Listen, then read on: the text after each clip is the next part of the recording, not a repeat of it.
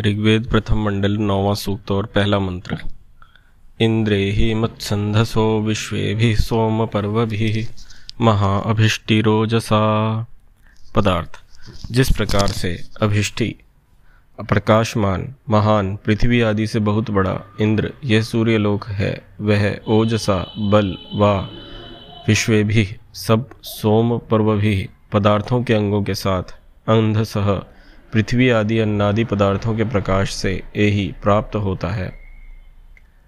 और मत्स्य प्राणियों को आनंद देता है। वैसे ही हे इंद्र, सर्वव्यापक परमेश्वर, आप महान, उत्तमों में उत्तम, अभिष्टि, सर्वज्ञ और सब ज्ञान के देने वाले, ओजसा, बल, व, विश्व भी, सोम पर्व भी, सब पदार्थों के अंशों के साथ वर्तमान होकर यही प्राप्त होते और अंधसह, भूमि आदि अन्नादि उत्तम पदार्थों को देकर हमको मत्सी सुख देते हो। भावार्थ, इस मंत्र में श्लेष और लुप्तोपमा अलंकार हैं।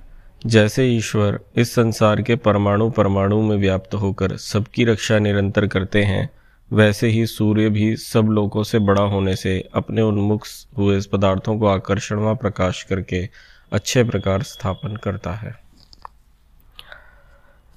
इस मंत्र का जो मुख्य आशय है, वो ये है कि ईश्वर पिता के समान हमारी रक्षा करते हैं, हमारी पालना करते हैं।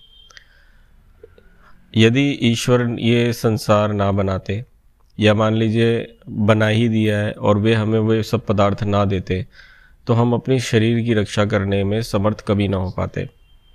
हम लोगों को प्यास देने से पहले ईश्वर ने हमें जल प्रदान किया, हम लोगों को भूख देने से पहले उन्होंने अन्न प्रदान किया।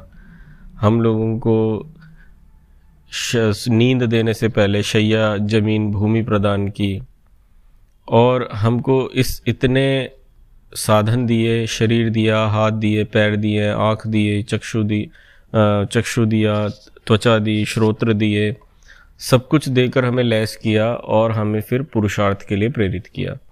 और यही एक पिता का कर्तव्य होता है कि वह संतान को जितने आवश्यक साधन है, उतना देकर उनको पुरुषार्थी बनाए। ठीक वैसे ही जैसे यह सूर्य इस पृथ्वी का पालन करता है, इसको प्रकाश देकर इसके सारे कार्यों को चलाए रखता है, वर्षा आदि की स्थिति संपादित करता है, ठीक वैसे ही ईश्वर पिता के समान हम हमारी रक्षा करते हैं। ऐसे इस एक ईश्वर को, ऐसे परमेश्वर को जानकर, उसके गुण धर्मों को विचार कर, उसकी उपासना हमें नित्य करनी चाहिए। 어,